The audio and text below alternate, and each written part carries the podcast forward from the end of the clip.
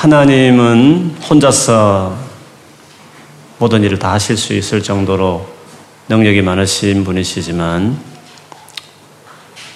하나님은 당신의 그 일을 하나님 나라를 꼭 우리와 같이 하기를 기뻐하십니다.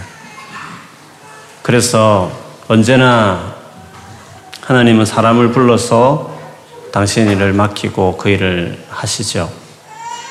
그럼 처음부터 하나님은 그런 분이셨습니다. 처음부터 어, 부족할 것이 없는 삼위로 계신 원유니티를 이루고 있는 하나, 한 하나님이셨기 때문에 아무 부족함이 없는 그분이 창조할 때부터 그리고 자기 형상된 우리를 만드실 때부터 자기를 그대로 닮은 우리를 만드실 때부터 우리를 통해서 우리와 함께 세상을 다스리기를 원하셨죠. 그래서 어, 형상대로 사람을 만들고 온 땅을 다스리라. 즉 하나님 나라를 이루라. 그렇게 하나님께서 처음 사람에게도 그렇게 말씀을 하셨기 때문에 하나님의 그 원칙은 여전합니다. 비록 타락해서 우리가 별 볼이 없고 여러 가지 문제가 많지만 주님은 반드시 어, 당신 혼자 하면 더 빨리 일을 처리할 수 있지만 좀 일이 더디더라도 어, 중간에 또 문제가 또 생기더라도 언제나 우리를 준비시켜서 우리를 통해서 어, 당신의 일을 하시기를 원하시죠. 그런데 하나님께서 우리를 쓰실 때 그 써임 받는 사람에게 요구하는 것은 딱 하나입니다. 그거는 믿음을 요구합니다. 물론 뭐 하나님이 좀 힘이 붙이거나 실력이 없으면 우리의 뭐 자격을 좀 논하겠죠. 뭔가 부족한 걸 보충해 줄 수 있는 사람을 찾겠죠. 그러나 하나님은 사실 아무 부족함이 없는 능력이 아무 부족함이 없는 분이시기 때문에 이런 내가 하는데 너는 어시스트로 내게 같이 하고 더 중요한 것은 네가 나를 믿어주는 거다. 진짜 일이 안 되는 것처럼 보여질 때에도 나를 떠나지 않고 포기하지 않고 그 자리를 딱 지키면서 끝까지 그것이 1년이 되든지 10년이 되든지 네가 나를 신뢰하고 끝까지 내 곁에 있는 것이다. 나를 믿는 것이다. 네, 그렇게 보시는 거죠. 그래서 믿음이 믿음이 제일 요구되는 것입니다. 그래서 우리는 믿음이 있는지를 늘 봐야 되죠. 실력이 아무리 뛰어나도요, 믿음 없으면 하나님 쓰실 수가 없습니다. 쓰고 싶어도 쓰실 수가 없는 거죠.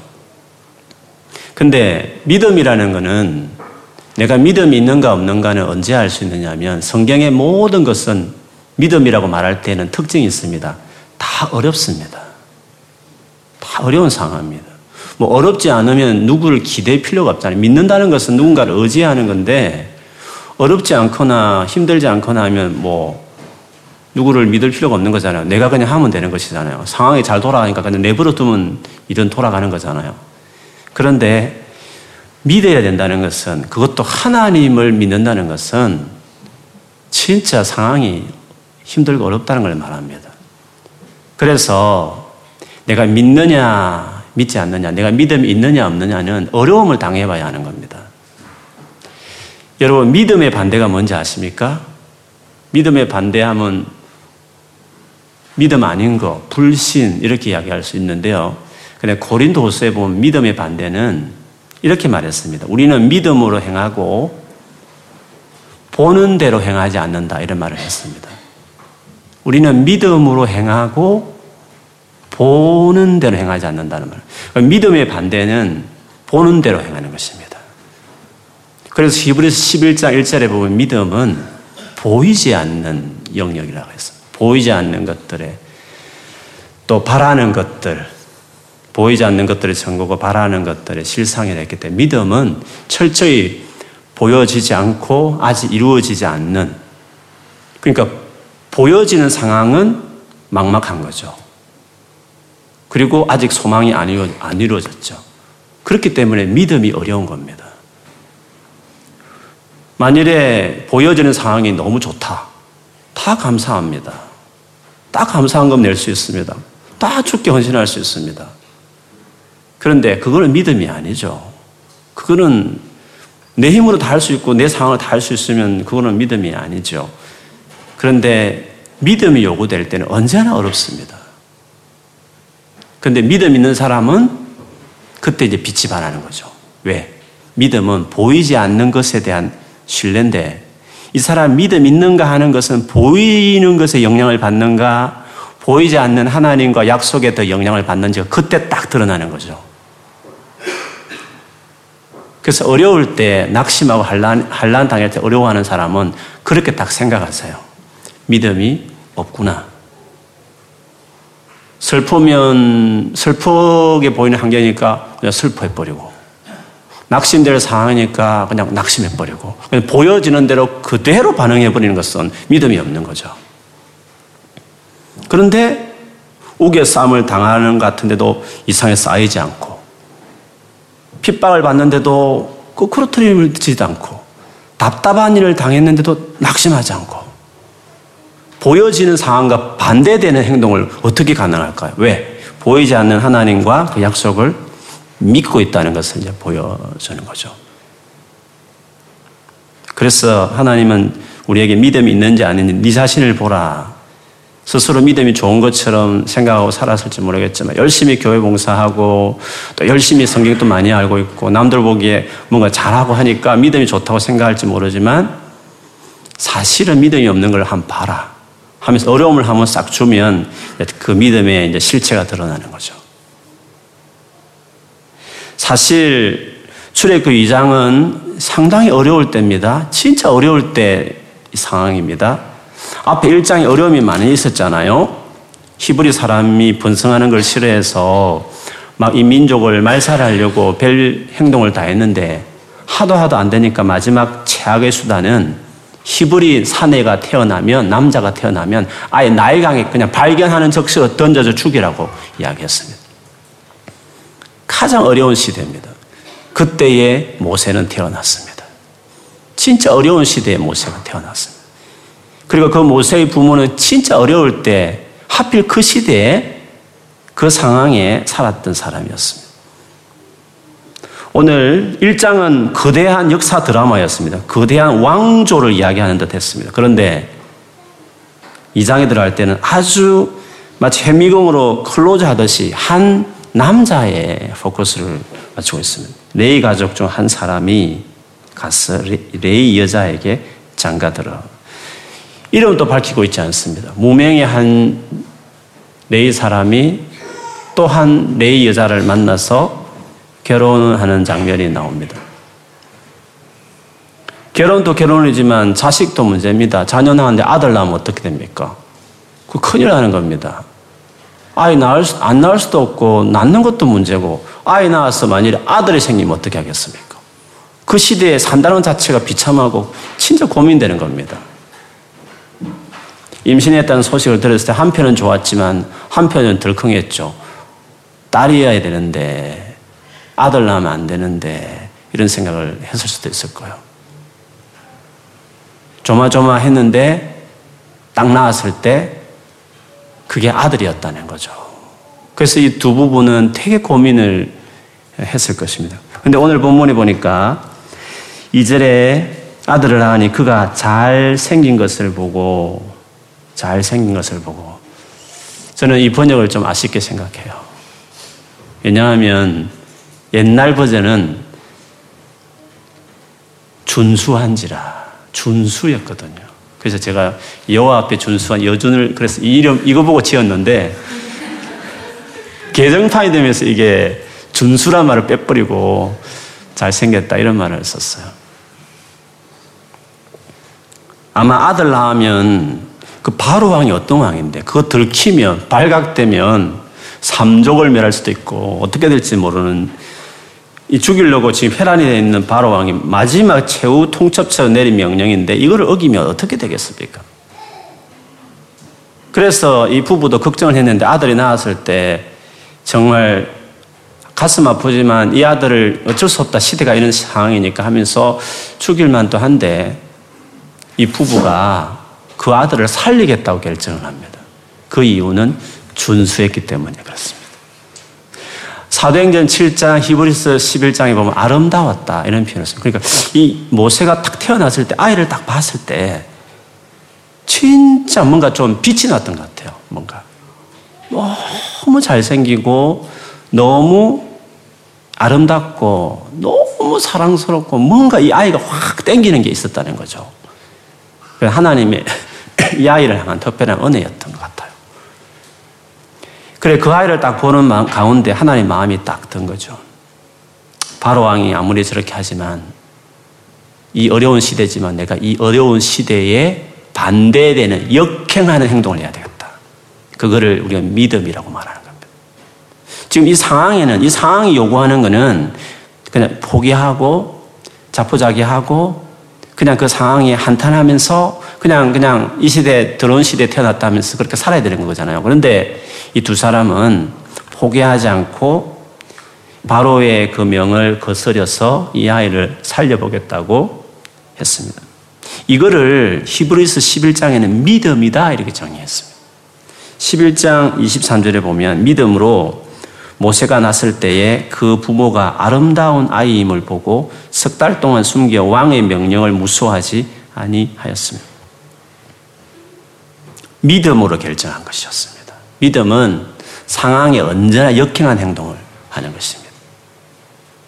그리고 이 부모들은 믿음 있는 부모였던 것 같아요. 레이 지파라는 지파의 성격도 그렇지만 아브라함의 약속에 의하면 애굽에 내려간 지 400년 후에 이스라엘 백성들이 다시 가나안 땅에 들어간다고 아브라함에게 약속했거든요. 근데 모세의 부모들은 생각하기에 자기 시대에 태어난 아이 중에서 이 같은 일을 할 사람이 나타날 것을 알았던 거죠. 그래서 모세의 부모는 내 아들이 이 아들이 될 수 있다. 그 약속을 생각하기 시작한 거죠. 이 하나님이 그 약속이 아브라함한테 했던 그 약속이 우리 시대에 일어날 건데 반드시 출애굽이 일어날 것인데 내 아들이 그 일을 할 줄 모른다.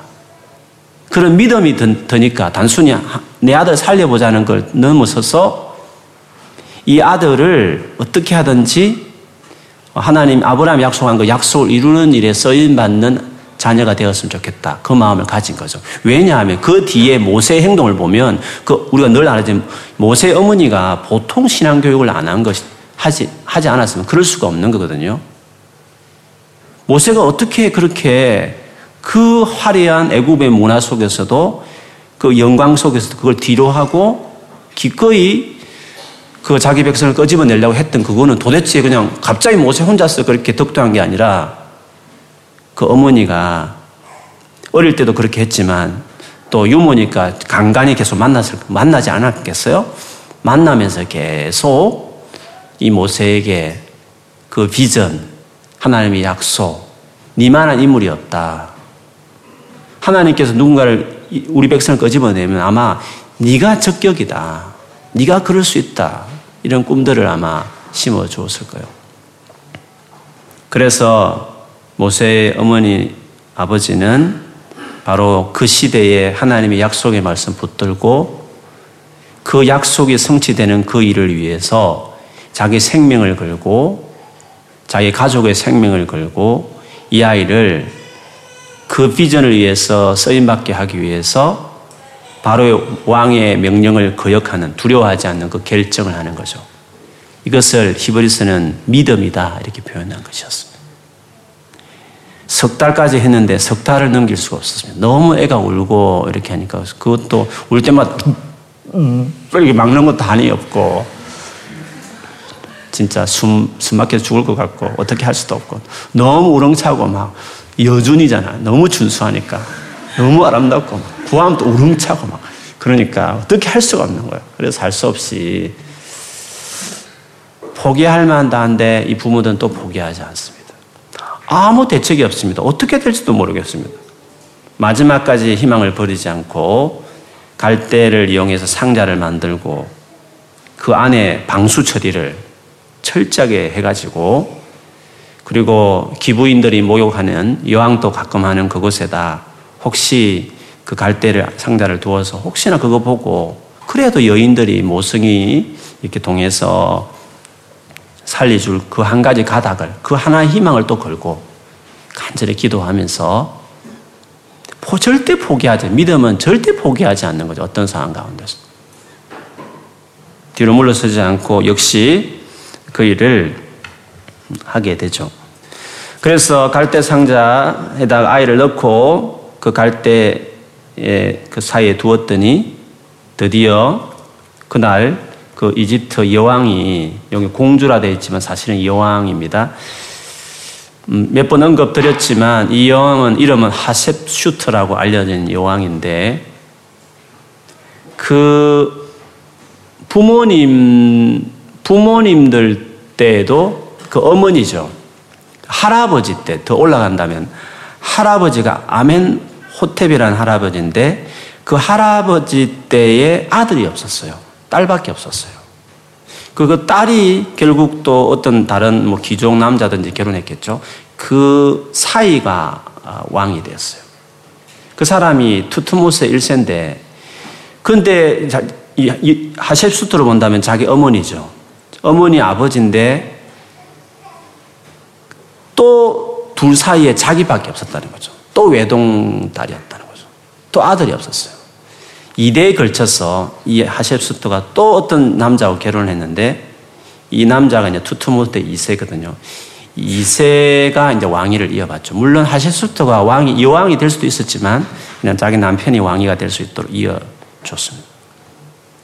그런데 이 둘 사, 이두 사이에 자기 어머니와 같이 똑같이 두 사이에도 또 아들이 없었습니다.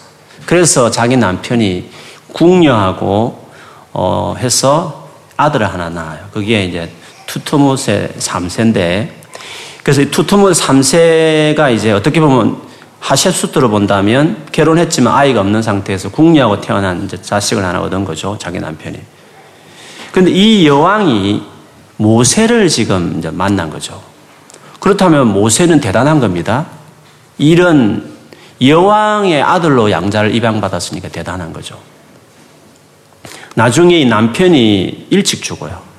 근데 그 궁녀 사이에 태어난 투토모트 2세 그 아이는 어렸어요. 그래서 이 하셰수트 여왕이 20년을 자기가 어린 아들이 왕이지만 자기가 여왕처럼 나라를 다스리면서 많은 공적을 어, 이루었습니다. 그런 왕이었습니다. 그런 때에 입양이 됐으니까 모세는 애굽 전체의 이인자가 될 만한 대단한 지위에 이제 올라간 거죠. 정말로 놀라운 일이 아닐 수 없는 거죠. 사단은 지금 웃으면서 저녁에 하나님 백성을 멸살하려고 말살 정체를 펴고 있는 걸 고소하다고 했는데 엄밀하게 아무도 모르는 사이에 또 대부분의 믿음의 사람들도 다오마하고 있을 그때에 하나님 보이지 않게 아주 엄밀하게 이 레이의 한 가정의 이 부부의 믿음을 통해서 거대한 뭔가 업무를 하나님께서 지금 진행하고 있었다는 거죠. 그것은 이 모세란 한 사람을 다름 아니라 그 바로의 적지에 바로 중, 적지 핵심 자리에 바로 어, 모세를 들여넣는 아주 기가 막힌 일들을 하나님께서 하신 것이었습니다. 이 놀라운 출애굽을 위한 이 거대한 일들을 위해서 하나님은 이 레이 한 부분, 무명 이름도 밝혀지지 않는 이한 부부의 믿음을 통해서 이 거대한 일을 시작했다는 거죠. 원래 위대한 일은 이렇게 시작하는 것입니다. 이때까만 해도 모든 상황은 다 불리하게 보고 모든 상황은 하나님 안 계신 같이 보였었지만 그러나 곰곰이 하나님 눈으 보면 하나님 위대한 일을 지금 완전히 전세를 바꿀 만한 위대한 일들을 하나님이 진행하고 있다는 거예요. 여러분 우리의 삶에도 마찬가지입니다. 진짜 막막하게 보이잖아요. 진짜 앞이 안 보일 때도 있는 거거든요. 그때 하나님이 전혀 일하지 않는 것처럼 보이잖아요. 대세는 그래요, 대세는. 모든 상황은 다 그렇게 보여요. 그러나 하나님 그때 쉬지, 쉬지 않고 일하시는 게 있어요. 그게 눈에 안 보일 정도로 자글만 것일지 모르겠지만 그러나 지나고 보면 그게 결정적인 큰 일이 될 수 있어요. 그래서 우리 어떠한 상황 가운데서도 절대 낙심하거나 자포자기하거나 절망하지 말아야 될 이유는 하나님 언제나 언제나 일하시기 때문에 그렇습니다. 그래서 포기하지 않는 게 중요해요. 이 모세의 부모처럼 절대 포기하지 않고 하는 데까지 최선을 다해서 약속의 말씀 붙들고 끝까지 나아가면 나아가면 하나님께서 어, 큰 일을 시작하는 것을 나중에 경험하게 됩니다. 어린 모세 때 이야기를 한 다음에 11절에 가보면 모세가 장성한 후에 갑자기 확 모세가 장성한 중간의 시간을 다, 다 삭제했습니다. 이 장성한 후예가 언제냐면 40세거든요. 모세가 딱 40살 되었을 때 있었던 일이었어요. 40살까지 어떻게 되었는지 잘 모르겠지만 그 40살 가운데 모세가 어떻게 되 어떻게 자랐는가 하는 걸 딱 보여주는 한 가지 어, 힌트는 11절에 보면 모세가 장성한 후에 한 번은 자기 형제에게 나가서 그들이 고대게 노동하는 것을 보더니 어떤 애굽 사람이 한 히브리 사람 곧 자기 형제를 치는 것을 본지라. 여기서 강조되는 것이 형제입니다. 모세는 히브리 사람을 자기 형제라고 지금 여기고 있는 거죠. 그래서 아예 단서를 달았어요. 히브리 사람 곧 자기 형제를 치는 것을 본지라. 모세는 지금 이 40세의 나이에 히브리, 지금 노예가 돼가지고 고된 노동을 하고 있고 비참하게 살아가는 그 불의의 민족의 사람을 자기 형제다 이렇게 딱 여기고 있다는 거죠. 어떻게 모세가 이런 마음을 가지게 되었을까?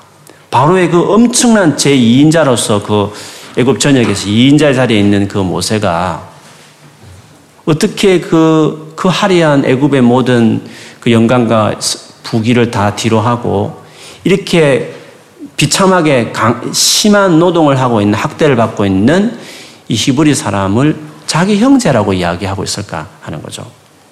그거는 어머니의 그 기도와 믿음이 그 믿음이 모세에게 이렇게 전달된 거죠. 그래서 모세가 그 어머니의 기도와 믿음의 영향을 받고 오늘 본문에 보면 정말 히브리 사람들을 자기 형제를 여기고 그 자기 형제를 학대하는 애굽의 이 감독관을 보이지 않는 좌우를 보고 보이지 않는 그 틈을 이용해서 죽여서 그냥 모래에 묻어버리게 되죠. 무슨 말이냐면 확실하게 히브리 사람을 자기 형제라고 여기는 표시를 했고 그 자기 히브리 사람들을 위하여 변호하고 그들을 어, 살리고 구원하는 일을 행동으로 생각만 한 게 아니라 행동을 직접 옮기는 정말 그런 일을 한 것을 볼 수 있습니다. 모세가 보여준 이 결단은 바로의 그 공주의 그 어마어마한 권세의 자리도 다 내려놓을 만큼 그리고 노예인 자기 백성 히브리 사람과 함께 하겠다 결정했는데 이것을 히브리서 11장 역시도 그걸 믿음이다. 그렇게 이야기하고 있습니다. 11장 20 4절 26절에 보면 이렇습니다. 믿음으로 모세는 장성하여 바로의 공주의 아들이라 칭함 받기를 거절하고 도리어 하나님의 백성과 함께 고난 받기를 잠시 제약의 낙을 누리는 것보다 더 좋아하고 그리스도를 위하여 받는 수모를 애굽의 모든 보화보다 더 큰 재물로 여겼으니 이는 상 주시는 주심을 바라봄이라라고 이야기했습니다.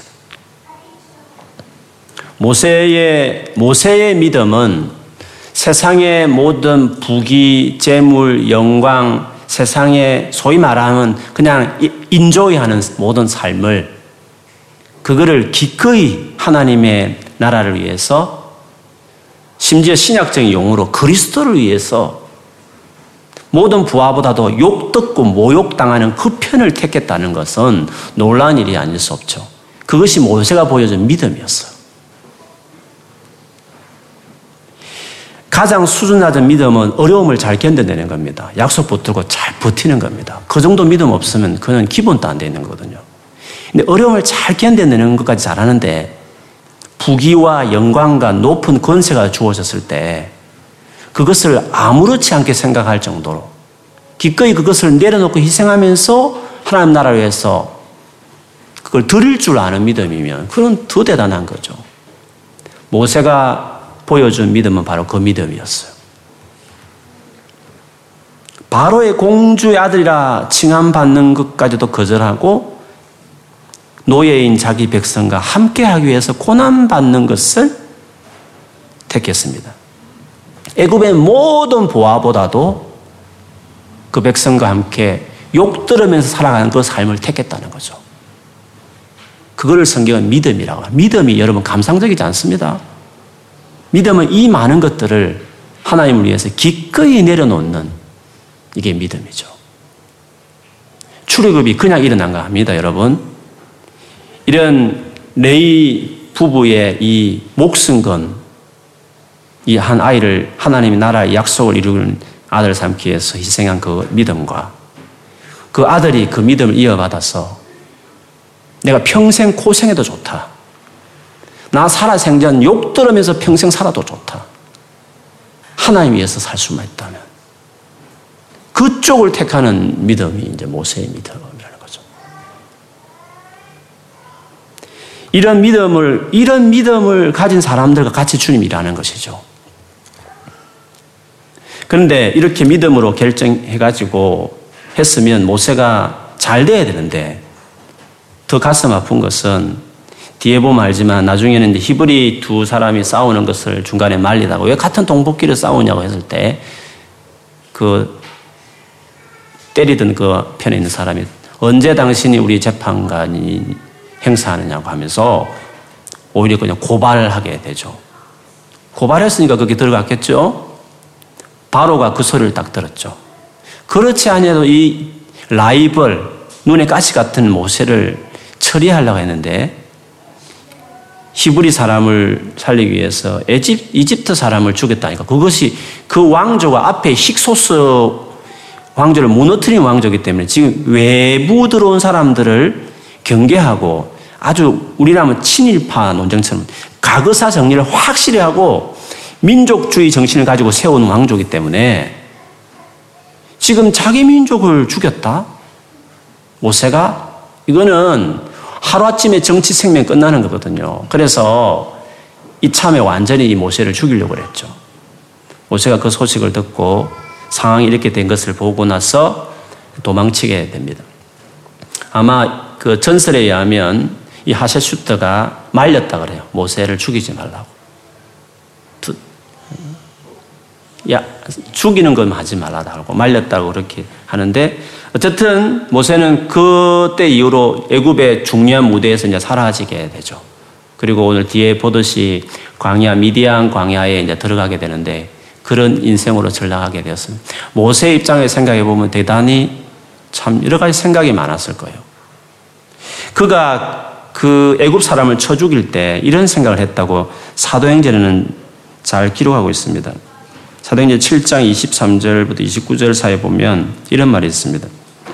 그는 그의 형제들이 하나님께서 자기 손을 통하여 구원해 주시는 것을 깨달으리라고 생각하였으나 그들이 깨닫지 못하였더라.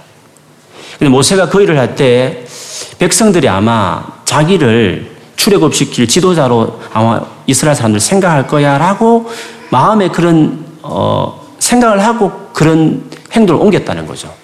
모세는 확실히 출애굽을 생각하고 있었어요. 자기가 출애굽 시킬 지도자로서 어떻게 보면 자기만한 인물이 없기 때문에 이 바로의 공주의 아들의 자리를 기꺼이 포기하더라도 아브라함 때부터 약속한 그것을 자기가 이루겠다라고 아예 헌신한 사람이었어요. 부모님도 그렇게 가르쳤고. 그래서 그렇게 히브리 노예들이 다 인정할 줄 알았어요. 그런데 막상 뚜껑 열어보니까 그들이 오히려 네가 언제 우리의 재판관이며 지도자 행사하느냐고 오히려 고발하는 지경이 되어버린 거죠. 모세의 상실감은 아마 컸을 것입니다. 자기 백성에게 배신당한 기분. 그리고 내가 하나님 위해서 이 정도 희생했는데 도대체 내게 돌아온 것이 이것이란 말인가? 내가 모든 걸 다 포기하고 지금 주의 나라를 위해서 지금 나선 것인데 결국 돌아온 것이 이것뿐인가? 라고 생각했을 때 모세는 아마 비참한 마음이 아, 들지 않을 수없었을것입니다 그리고 그가 이제 미디안 강야를 가게 되는데 거기서 우리가 40년을 또 보내게 되죠. 그러면 하나님은 왜 40대의 모세를 쓰지 않았을까? 왜 40년 후에 80년 되었을 때 모세를 썼을까 하는 거예요.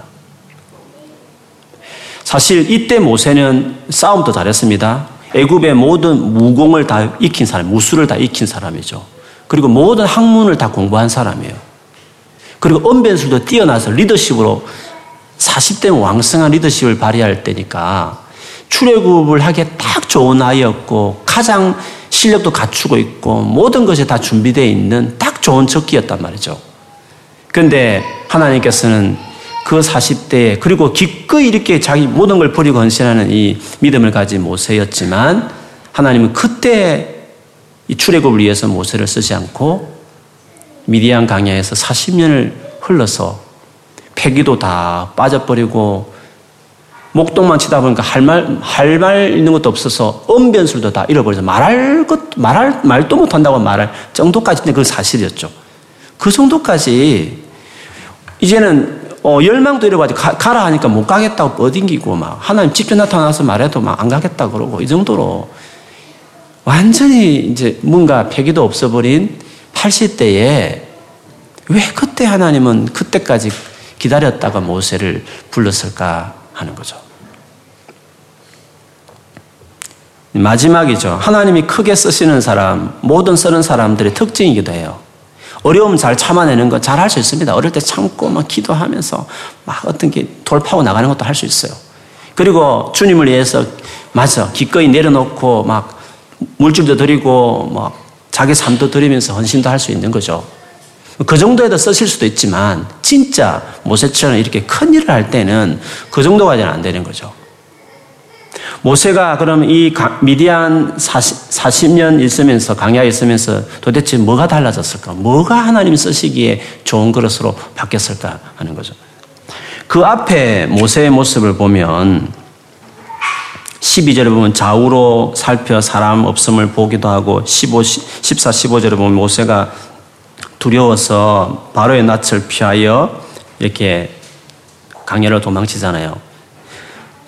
모세는 이때만 해도 사람을 의식하는 사람이었습니다. 뭐 사람의 본능이죠. 뭐 누구나 할 것이 사람은 우리 사람, 주변 사람을 의식하게 마련이죠.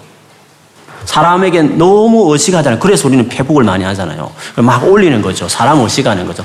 저 봐달라는 거지. 댓글이 몇 개 달렸는지, 좋아요를 몇 개 했는지, 그걸 계속 보는 수시를 하게 되는 거죠. 왜 사람을 우리는 의식하거든요. 그는 자연적인 본능이에요. 근데 하나님이 쓰는 사람은 사람을 의식하는 것이 너무 깊은 사람은 쓸 수가 없어요. 사람의 평가, 사람의 말, 어떻게 생각, 이거 자꾸 휘둘리면 주님 날 못하거든요. 왜냐하면 주님 일을 하다 보면 많은 욕을 듣거든요. 세상 사람들이 많은 비난이 있거든요. 댓글과 좋아요에 신경을 많이 쓰면 주님 일을 할 수 없어요. 조금만 밑에 시중되는 것들은 할 수 있어요. 그러나 본 게임이 올라갈수록 높은 자리에 가서는 그 일을 못한다는 거죠. 그 정도 생각 가지고는 안 되는 거거든요. 모세는 40대 대단한 믿음이 있지만 다 내려놓을 정도까지 할 수 있는 믿음이었지만 사람을 너무 바라보는 것들이 아직도 있는 사람이었어. 좌우를 보는 게 아니라 위만 보는 사람이 되지 않고서는 주님 앞에 서임 받을 수 없는 거죠. 위만. 주변에서 뭐라 하든지 어떻게 하든지 상관이 하지 않고 하나님만 딱 보고 갈 수 있는 사람이 되어야 주님이 그를 쓰실 수 있는 거죠.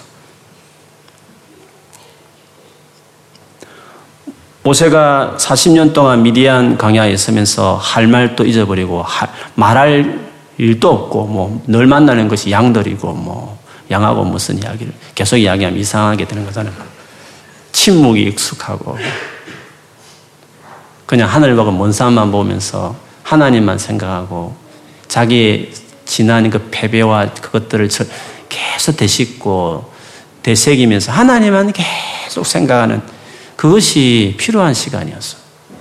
기도하고 묵상하고 위를 바라보는 옆으로 보는 그 옆에 사람들 실망하고 배신감 때문에 상처가 있었는데 그 더 이상 옆에 사람들을 신경 안 쓰는 목동으로 집어넣어서 사신을 보내면서 드디어 이제는 고개를 들고 하늘을 보고 위를 바라보는 사람으로 모세가 점점 이제 달라지고 바뀌게 그것이 나아진 점이었어그 외에는 다실패했어 인간적으로 다 보잘것없는 인간이 되어버렸지만 한 가지 잘한 것이 있었는데 그건 하나님을 바라보는 사람으로 점점 그렇게 달라졌다는 것이었습니다. 그래서 여러분 하나님이 쓰시는 사람이 되기 위해서 제일 중요한 내가 죽는 것이 필요해요. 내라는 이 왕되는 태도, 내 중심적인 이 모습, 내가 죽고 내 안에 그리스도만 사는 사람이 되어야 주님이 그를 쓰시게 되죠. 그래서 그 유명한 갈라디아서 2장 20절에 보면 내가 그리스도와 함께 십자가에 못 박혀 죽었나니 이제는 내가 산 것이 아니요 내 안에 그리스도께서 사시는 것이라. 이제 내가 이 몸뚱을 가지고 사는 것은 마다 살기는 해. 살기는 하지만 내가 이 육체 가운데 사는 것은 나를 사랑하사 나를 위하여 자기 몸을 버리신 하나님 아들을 믿는 믿는 믿음 안에서 사는 것이라. 이런 믿음의 지경에 이르는 거죠. 어려움을 견뎌내는 믿음, 오케이. 자기가 주어진 수많은 그 부귀 영광과 세상의 지위를 기꺼이 주의 나라를 위해서 버리고 내려놓는 거 오케이. 마지막까지 힘든 게 자기 자신이에요. 자기를 내려놓기 어려워요. 자기를 위해 살아가는 삶을 더 이상 생각하지 않는 사람이 되는 것은 그건 진짜 어려운 거예요. 예수님의 열두 제자들이 다 버리고 주를 쫓았습니다. 그러나 오른쪽 왼쪽 자리 가지는 십자가 치는 전날 밤까지 서로 싸웠습니다. 다 버려도 자기를 버리기는 그렇게 어려운 겁니다. 많이 예를 들었지만 그 다윗이 골리앗하고 싸울 때 그 대단했잖아요. 군대 갈 나이도 아닌 연령도 안 되는 그 나이에 3미터 가까이 되는 그 골리앗 모든 이스라엘 군인들이 웬만한 용맹한 용맹한 사람 다 모였을 텐데 다 숨었습니다. 벌벌 떨었습니다. 골리앗이 나가지고 미친 소리 다 해도 그 어떻게 대응할지도 못했습니다. 근데 우연히 도시락 신문을 갖다가 그 말을 듣고 다윗이 갑자기 골리앗이 늘 나온 건 아니거든요. 늘 나오지 않았어요. 간간히 나왔는데 하필 그때 거기도 보면 성경에 보면 그때 마침 이런 단어들이 있어요. 마침 그때 이 골리앗이 그때 딱 나온 거죠. 하나님이 타이밍을 딱 맞춘 거죠. 그래서 다윗이 딱 그 소리 들으니까 열을 열을 받는 거죠. 또 과거에도 이미 경험이 있어요. 고음 사자하고 싸운 경험이 있기 때문에 실력이 없는 것도 아니에요. 실력도 있었어요. 그래서 저놈 그냥 가만히 있을 수 없다가 나가가지고 이제 너는 칼과 창으로 나오나 나는 네가 모독하는 여호와 이름으로 나간다 하면서 이제 딱 그래서 골리앗이 그 웃, 었죠 네가 개를 잡으러 왔냐 하면서 이렇게 웃고 그랬죠. 그런데 그 놀라운 전쟁에서 이제 그 골리앗을 쳐 죽이고 목을 베고 그렇게 합니다. 그런데 그 이후에 다윗의 생일을 보면 20년을 또 도망 다니잖아요. 20년을. 물론 정확하게 10년이지만 뭐 앞뒤 좀 전후가 있죠. 정식 이스라엘 전역 왕이 될 때도 7년 반이 있어야 되고요. 어쨌든 다 종합해보면 한 20년 후에나 그 약속이, 하나님의 약속이 이루어지는데, 우리가 생각하기도, 아니, 그 정도 믿음이면 뭐 적당히 한 20살 정도 돼서 왕을 세우면 될 텐데, 아니, 그 20년을 하나님은 그 정신 나가 미친, 귀신 들린 사울왕에게 온 나라의 군대를 다 동원해서 그 국가의 경비를 낭비하면서까지 자기를 죽이겠다. 자기 하나를 죽이겠다고 그렇게 전국을 돌아다니면서 하는 이 사울 왕을 에게 어떻게 20년 가까이를 그렇게 도망자 신세로 그렇게 숨어 지내게 하나님 하셨을까 하는 거죠. 다윗에게 뭐가 부족해서 다윗이 뭐가 없어서 믿음이 대단한데도 왜 그렇게 하셨을까 하는 거죠.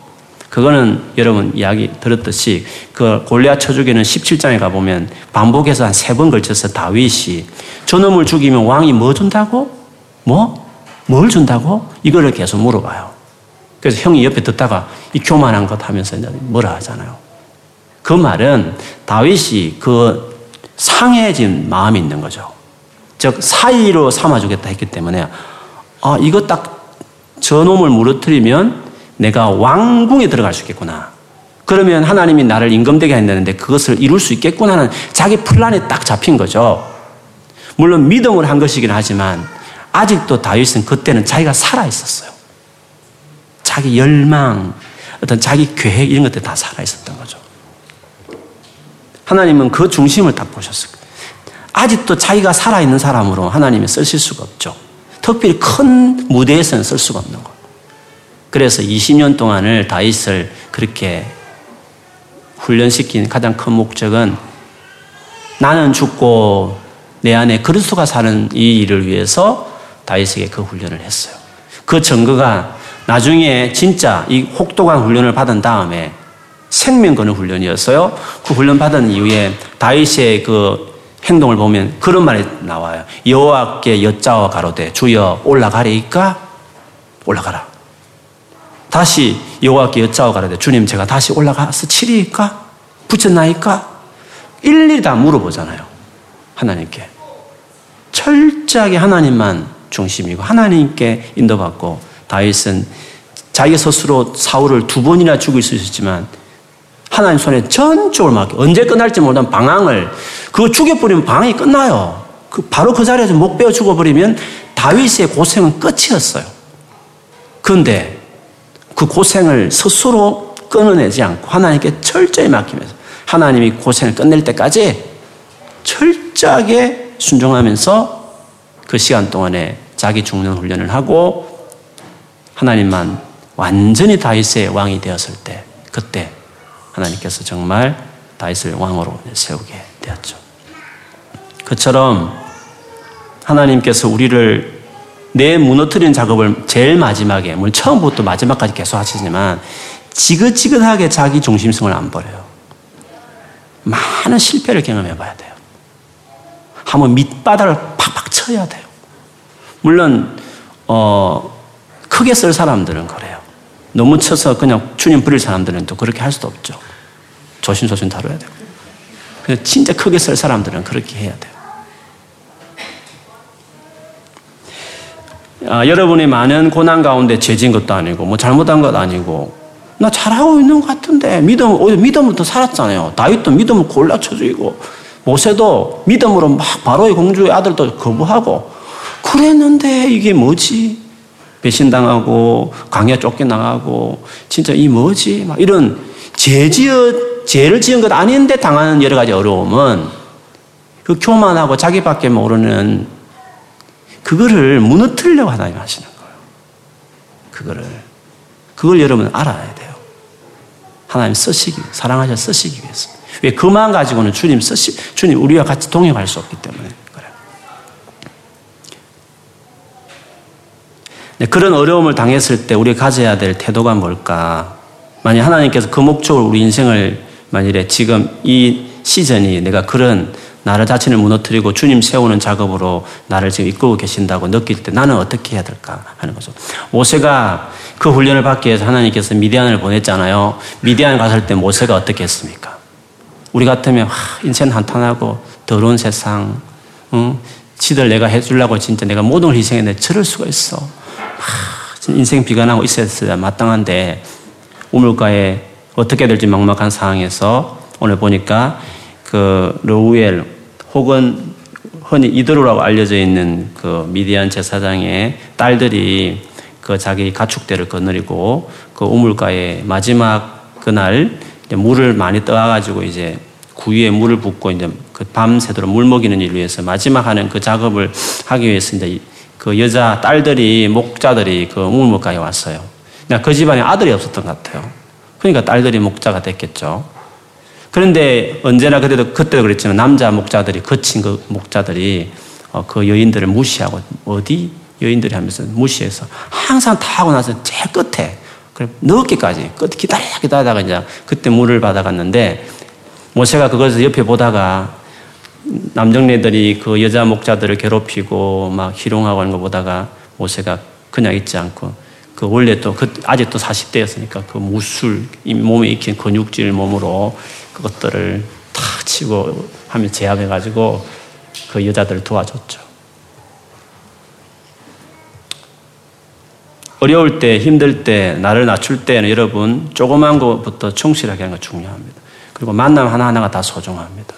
너무 큰 시련, 너무 큰 상처 때문에 옆에 있는 조그만 일, 한 사람 한 사람들을 무시하고 지내면 안 돼요.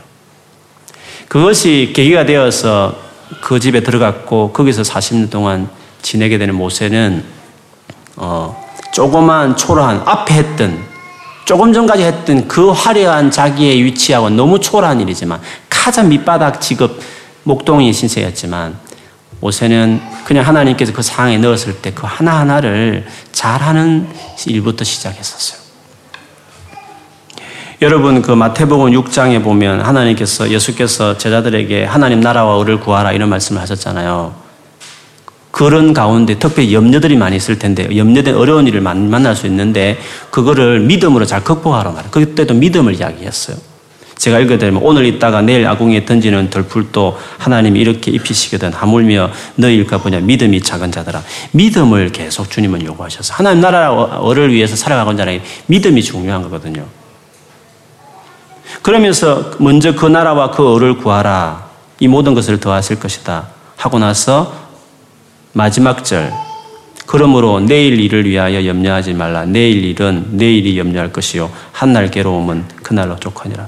이것으로 6장 말씀이 끝나거든요. 제가 여러 번 언급드리기도 했지만 그 나라와 그거를 구하라. 이것을 끝나면 제일 깔끔한데 그걸 끝나지 않고 34절이 사실은 더 핵심이에요. 그러므로, 그러므로가 이 결론이잖아요. 그러므로 내일 일을 위하여 염려하지 말라. 내일은 내일이 염려할 것이요. 한 날 괴로움은 그날로 족하니. 이 말씀으로 주님 이 말씀을 끝냈거든요. 이 의미는 뭐냐 하면 내일 일을 염려하지 말고 내일은 내일 그놈이 내일을 염려하게 하고 너는 한 날만 잘 신경 쓰라 그런 뜻이잖아요. 그 말은 하루하루를 잘하는 것을 이야기해요.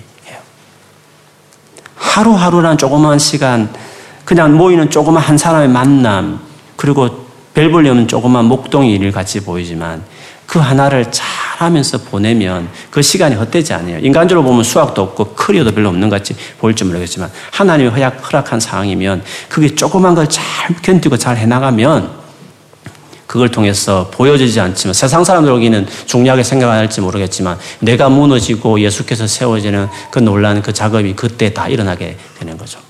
그리고 때가 되면 주님이 드디어 나타났어. 콜링하고 부르시는 일들이 3장에 진행되게 됩니다.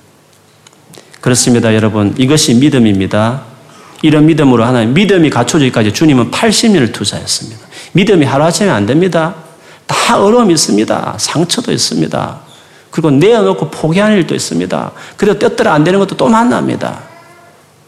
그런데 믿음의 사람들은 포기하지 않습니다. 계속 자기가 뭔가를 합니다. 그리고 계속 묵묵하게 뚜벅뚜벅 걷습니다. 조그마 것도 계속 포기하지 않고 계속 합니다. 그래서 믿음이 세워지는 겁니다.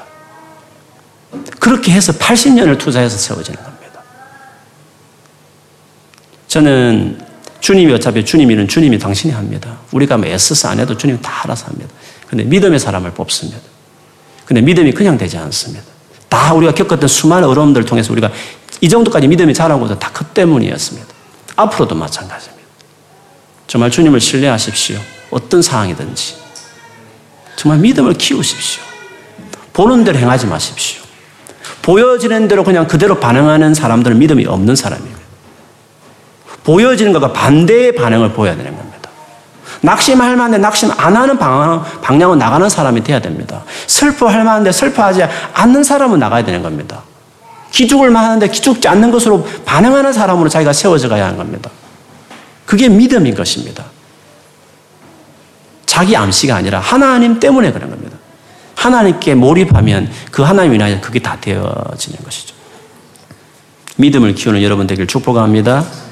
그래서 주님 여러분을 통해서 정말 하시고 싶은 놀라운 일들을 이루고 또 이루어드리고 경험하는 여러분 되기를 주의 이름을 축원합니다. 아멘. 같이 우리 기도하겠습니다.